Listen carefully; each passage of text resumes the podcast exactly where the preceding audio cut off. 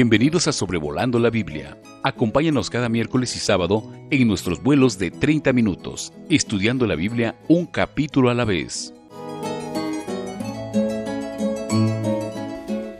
Muy buenos días a todos. Saludos a cada uno de ustedes que amablemente nos están escuchando. Les saluda su servidor, David Alves Hijo. Y como cada sábado, vamos a estudiar otro capítulo de la Biblia en estos sobrevuelos que estamos haciendo, y en el presente nos encontramos atravesando el libro de Levítico. Hoy es once de septiembre del dos mil veintiuno. Ya son veinte años desde aquellos ataques sobre las Torres Gemelas en Estados Unidos y el Pentágono, donde también sufrieron este ataque. Y este tipo de eventos en la vida siempre nos hacen recapacitar, reflexionar, y también si hay alguien que estará escuchando que perdió seres queridos en ese día, queremos expresarles nuestra simpatía y nuestro apoyo. Vamos a ver entonces el capítulo doce de Levítico en este episodio número ciento cuatro de Sobrevolando la Biblia. Jehová habla a Moisés y le pide que él hable a los hijos de Israel. Esta es la, la cadena de comunicación, Dios comunicándose a su pueblo, con su pueblo a través de Moisés. Y él va a establecer leyes sobre el nacimiento de los hijos y de las hijas, y sobre el efecto que tendría sobre las mujeres. Esta ley es específicamente para las mujeres, porque dice: la mujer, cuando conciba y dé a luz varón, será inmunda siete días. Así que esto no implicaba a el esposo ni a los hijos. La inmundicia era en cuanto a las mujeres. Si era varón, ella era inmunda por siete días, y vamos a ver que en el caso de que fuese una niña la que nacía, era otro tiempo que Dios había establecido. Ahora, queremos hacer absolutamente claros que los hijos que nacían no hacían a las mujeres impuras. La impureza más bien venía por los fluidos corporales que la mujer emite cuando da a luz a un bebé. Esto lo vamos a encontrar en el capítulo quince, cuando se nos habla ahí acerca de emisiones corporales de los varones y también de las mujeres. Y esto es algo con lo que podemos entender el capítulo doce. Así que no era el acto de tener hijos que las hacía impuras, porque los hijos son bendición de Dios. Por ejemplo, en Génesis uno veintiocho, Dios le pidió a Adán y a Eva: fructificad y multiplicaos, llenad la tierra. Los hijos, el engendrar hijos, es algo que Dios ha ordenado al hombre. Podemos ver también cómo Dios, Él dice en, en el libro de los Salmos, Él habla de cómo los hijos son una bendición de Él. Y esto es algo que en nuestros tiempos se niega. Se está buscando que, bueno, en primer lugar, no hayan matrimonios entre hombres y mujeres, sino que sean del mismo sexo. Pero también se promueve una cultura de que sea como sea, nos abstengamos de tener hijos. Hay lugares, hay gobiernos que recompensan a parejas que no tienen hijos por la supuesta teoría de que tanta gente sobre este planeta lo está contaminando. Dice el Salmo ciento veintisiete, tres: He aquí, herencia de Jehová son los hijos, cosa de estima, el fruto del vientre.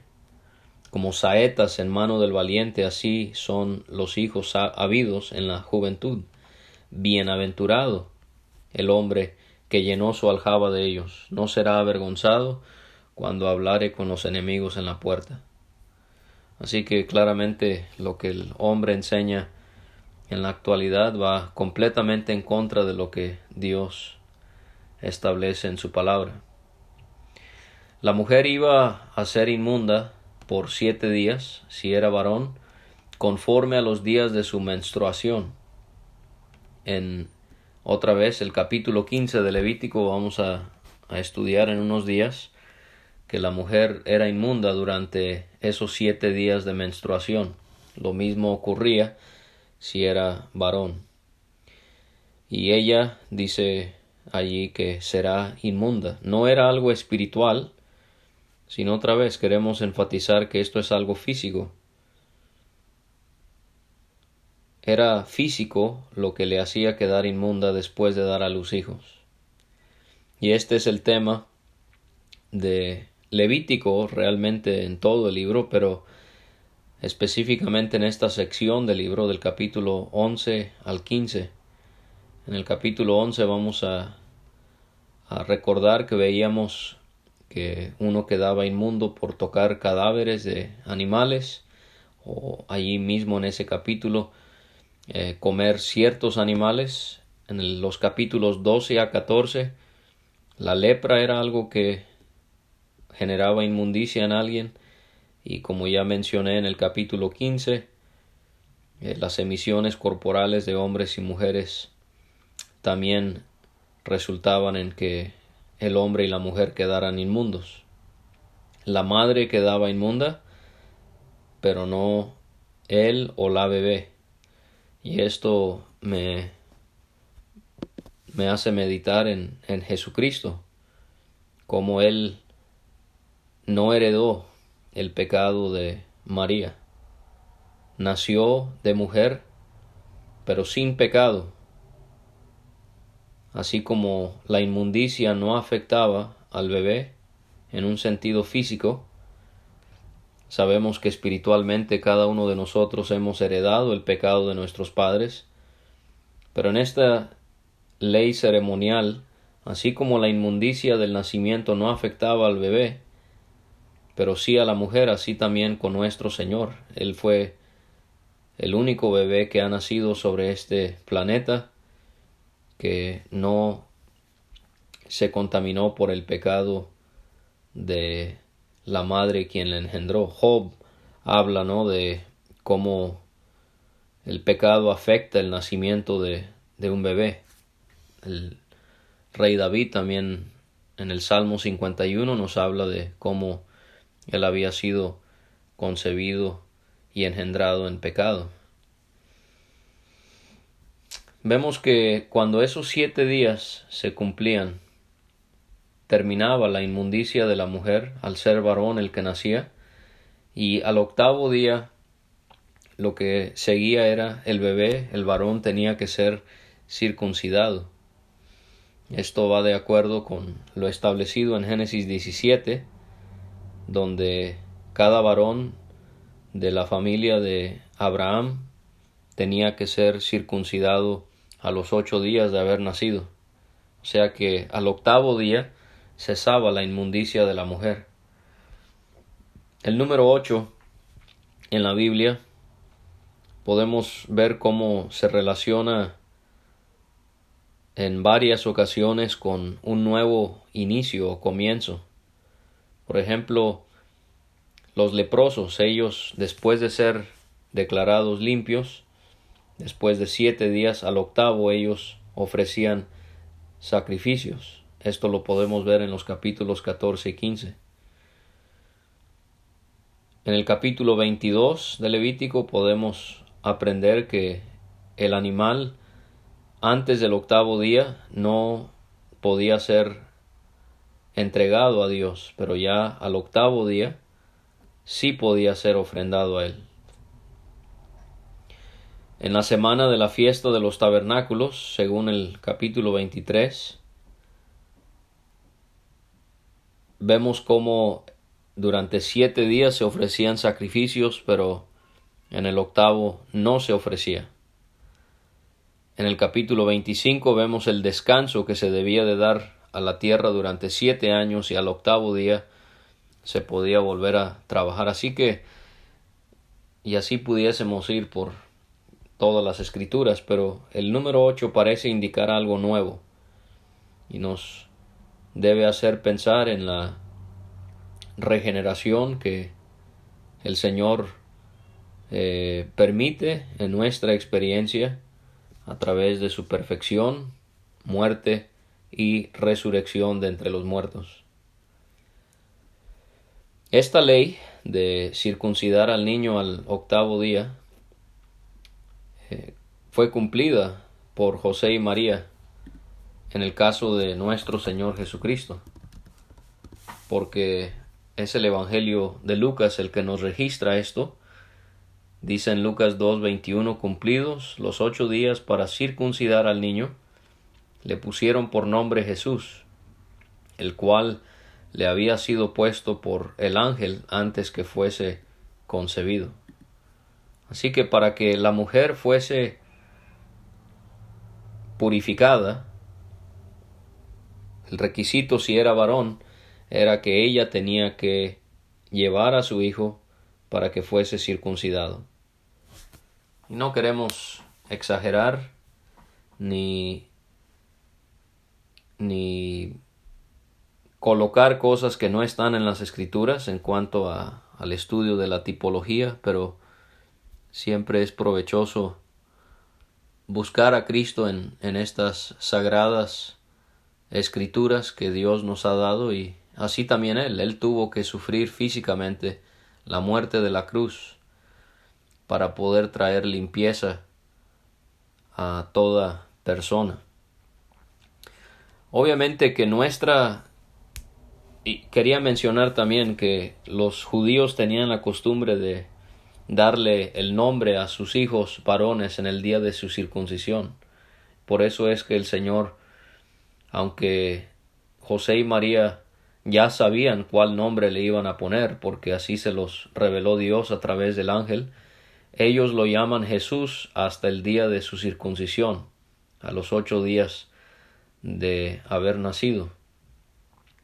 Los judíos tenían esta costumbre porque ellos creían que eh, al ser circuncidados ellos estaban siendo reconocidos como descendientes de Abraham, y esto fue lo que sucedió en el caso de nuestro Señor. Él fue circuncidado a los ocho días y recibió su nombre en esa misma ocasión.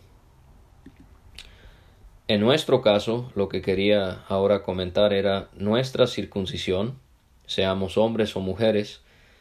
En este caso no importa, porque la circuncisión para nosotros ya no es física, sino es espiritual. Quiero leerle unos versículos que nos muestran esto. Dice Romanos dos veintinueve, sino que es judío el que lo es en lo interior, y la circuncisión es la del corazón, en espíritu. Ya no es algo físico, es algo espiritual, no en letra, la alabanza del cual no viene de los hombres sino de Dios.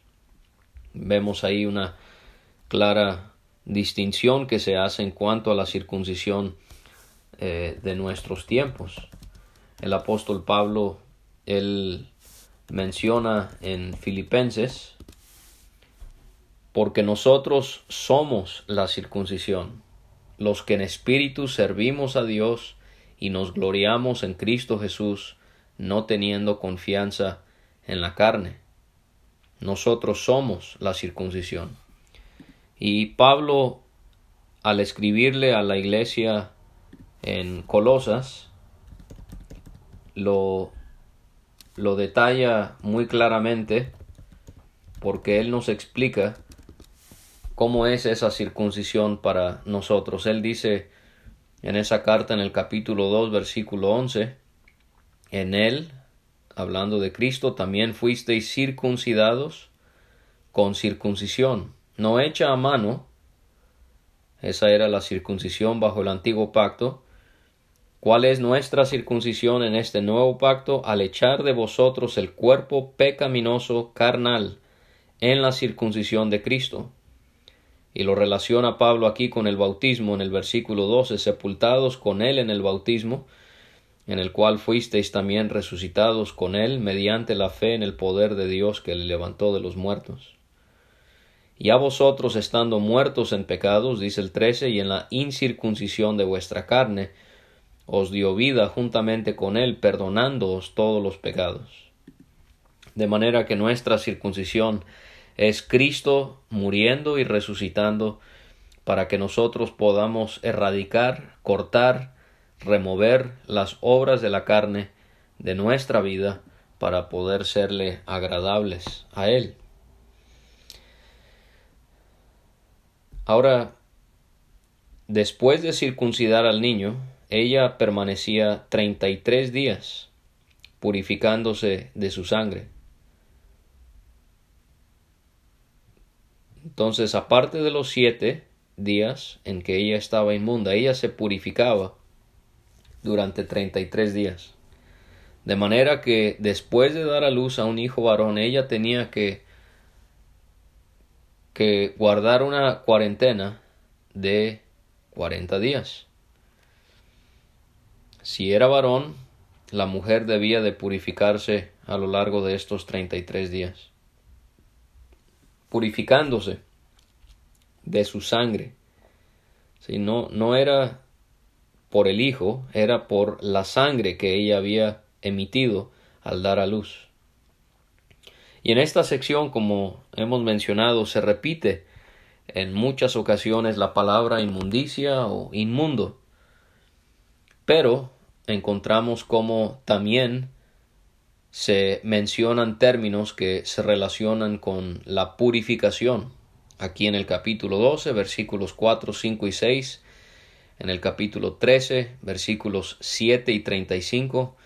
Capítulos catorce, capítulo catorce, versículos dos, veintitrés y treinta y dos, y capítulo quince, versículo trece, me enseña que Dios remedia el pecado que nos contamina.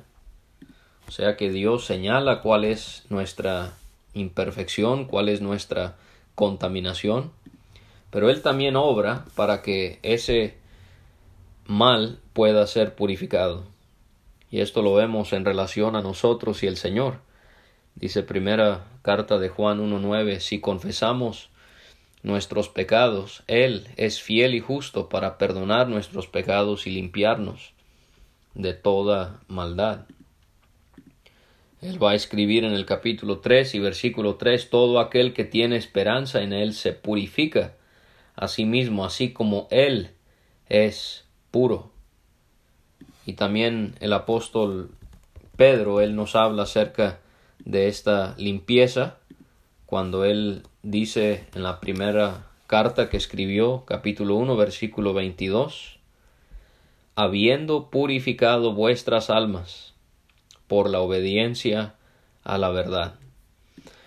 O sea que podemos estar agradecidos porque Dios nos mostró nuestra contaminación, que es nuestro pecado, pero Él lo remedió a través de su Hijo, que nos ha dado la purificación que ninguno de estos ritos podía darle en toda su extensión a los israelitas. Al estar en este estado, la mujer no podía tocar nada, ninguna cosa santa tocará. ¿Por qué? Porque todo lo que tocaba quedaba inmundo. En, al pensar en, en el Evangelio, esta es una muestra de cómo nuestra naturaleza perversa contamina todo con lo que nos relacionamos, y esto debe de corregir la mente del pecador que piensa que puede ganarse el favor de Dios por sus obras. No puede, porque todo lo que toca contamina. Por eso necesitamos la purificación de nuestros pecados por medio de la sangre del Señor. Tampoco podía ir al santuario. La mujer durante estos cuarenta días no podía acudir al tabernáculo o al templo para llevar una ofrenda o para estar presente en algún evento como en las fiestas de Israel o cualquiera de las santas convocaciones. Esta es una muestra de que las mujeres sí iban al tabernáculo y al templo. Quizás a veces nos imaginamos que eran solamente los varones, pero vemos aquí que las mujeres también iban. Pero durante estos días ella no podía asistir. Y esto tenía que ser hasta cuando sean cumplidos los días de su purificación. Por lo tanto, eran cuarenta días si sumamos los primeros siete con los siguientes treinta y tres días. Y después se nos da las leyes para cuando era una niña que nacía. Si la mujer quedaba inmunda por siete días cuando nacía el varón, cuando nacía la niña, ella permanecía inmunda por catorce días o dos semanas, conforme a su separación. Y si en el caso del varón que nacía, tenía que la mujer purificarse a lo largo de treinta y tres días, en el caso de una niña, ella tenía que purificarse de su sangre por sesenta y seis días. O sea que en los dos casos ella tenía que guardar el doble del tiempo para poder limpiarse y purificarse. Ahora, los rabinos, ellos han examinado esto y han elaborado varias explicaciones que, le confieso, son sumamente extrañas para explicar esto en el por qué cuando era una niña se guardaba más tiempo de reposo, de separación, que cuando era un varón. Y bueno, la realidad es que uh, al ver las escrituras no hay una explicación directa uh, a ello. Se me vienen dos cosas a la mente, pero no, no sería dogma, dogmático, pero tampoco le presentaría las explicaciones de, de los rabinos, porque no quiero hablar cosas que son eh, impropiedades, que son, que son cosas que no, no convienen. Pero una sugerencia sería Primera de Timoteo dos catorce, nos hace ver que hay las consecuencias de que Eva fue la que cometió pecado. Quizás eso tiene que ver con la maldición del, del pecado y la, la participación que tuvo la mujer. O Primera Pedro tres siete habla de cómo la mujer es ese vaso más frágil que el varón.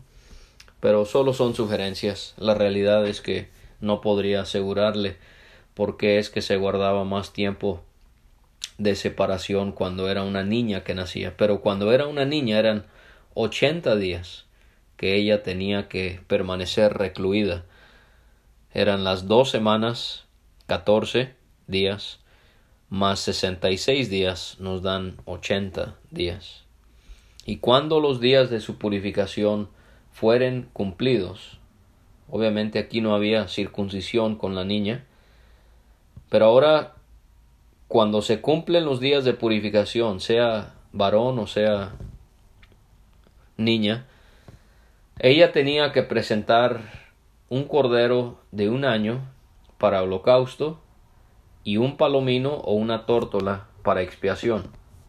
Así que encontramos estos dos aspectos, holocausto y expiación, estas dos ofrendas, sacrificios a la vez. Y aquí encontramos un ejemplo de cuándo es que ofrecían holocaustos. Siempre es bueno poder encontrar a lo largo del Antiguo Testamento y en los Evangelios ejemplos de cuándo es que los judíos ofrendaban cada una de las ofrendas. Otra vez tendríamos que ir a, a Lucas, porque encontramos que María cumplió con esta ordenanza. Dice en Lucas dos, veintidós al veinticuatro, y cuando se cumplieron los días de la purificación de ellos, conforme a la ley de Moisés, le trajeron a Jerusalén para presentarle al Señor.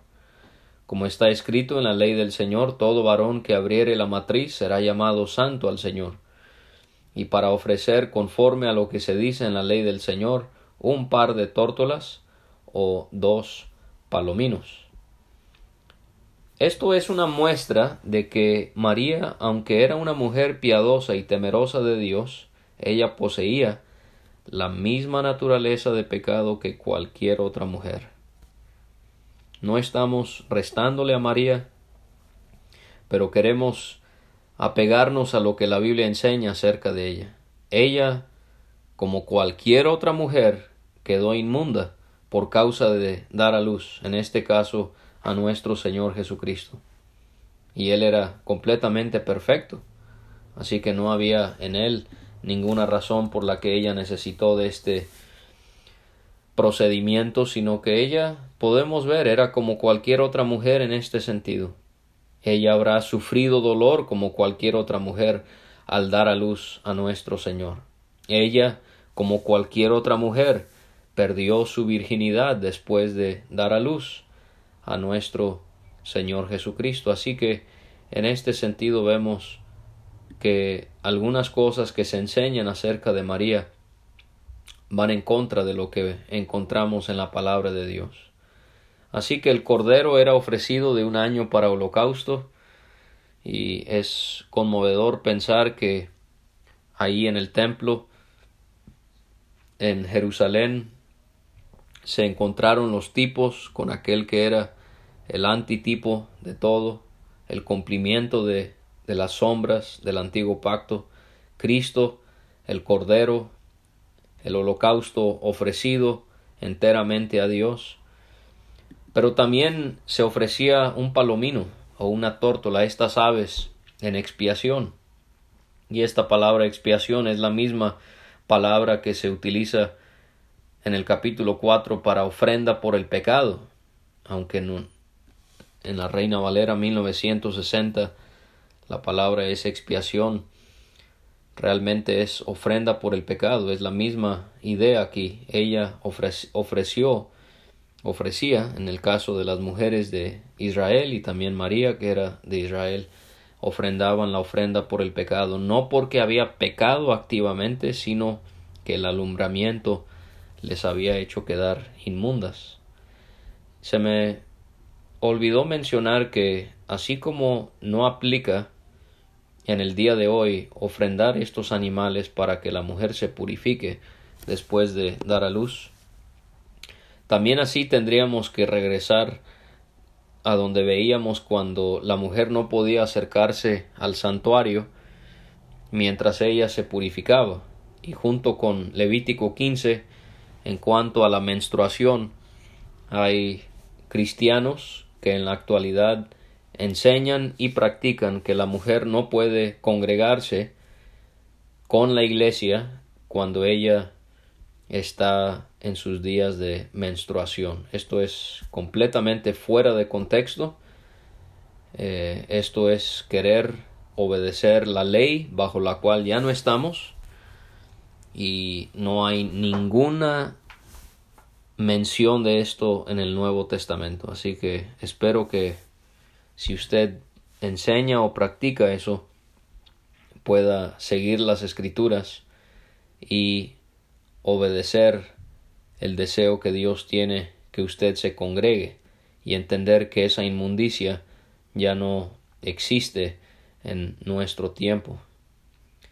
Y la mujer, ella ofrecía el cordero y la expiación, que nos presentan los dos aspectos de la muerte de Cristo: el holocausto, la obra de Cristo para Dios; la expiación, la obra de Cristo para el hombre.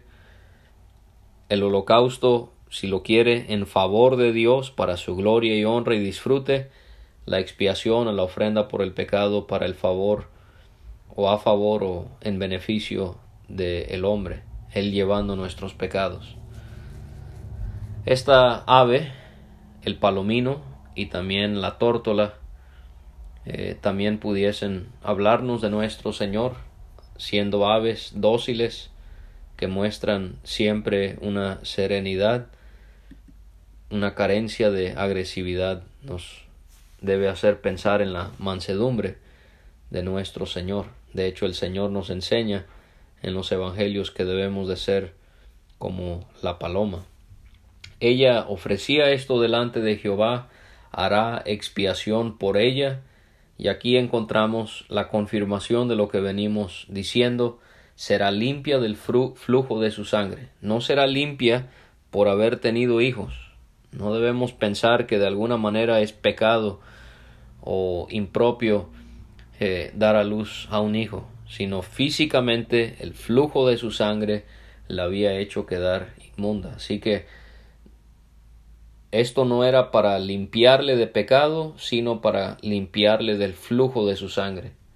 Esto no era para limpiar su ser por haber dado a luz a un hijo, sino por los efectos físicos que era el tener un hijo o una hija. Esta es la ley para la que diere a luz hijo o hija.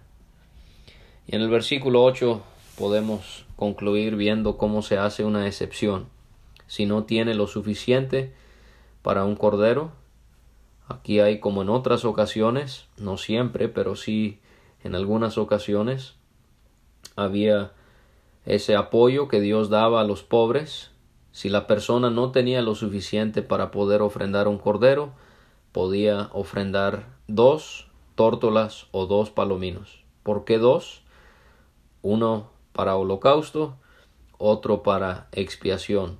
Y el sacerdote hará expiación por ella y será limpia. Y terminamos pensando en cómo Lucas, donde ya leímos en el capítulo dos, nos hace ver que María ofreció un par de aves, señalándolos, señalándonos aquí la realidad de la pobreza y de las carencias que sufrieron José y María, que cuando ella se fue al templo después de su tiempo de separación para purificarse, ella no ofrendó un cordero y un ave.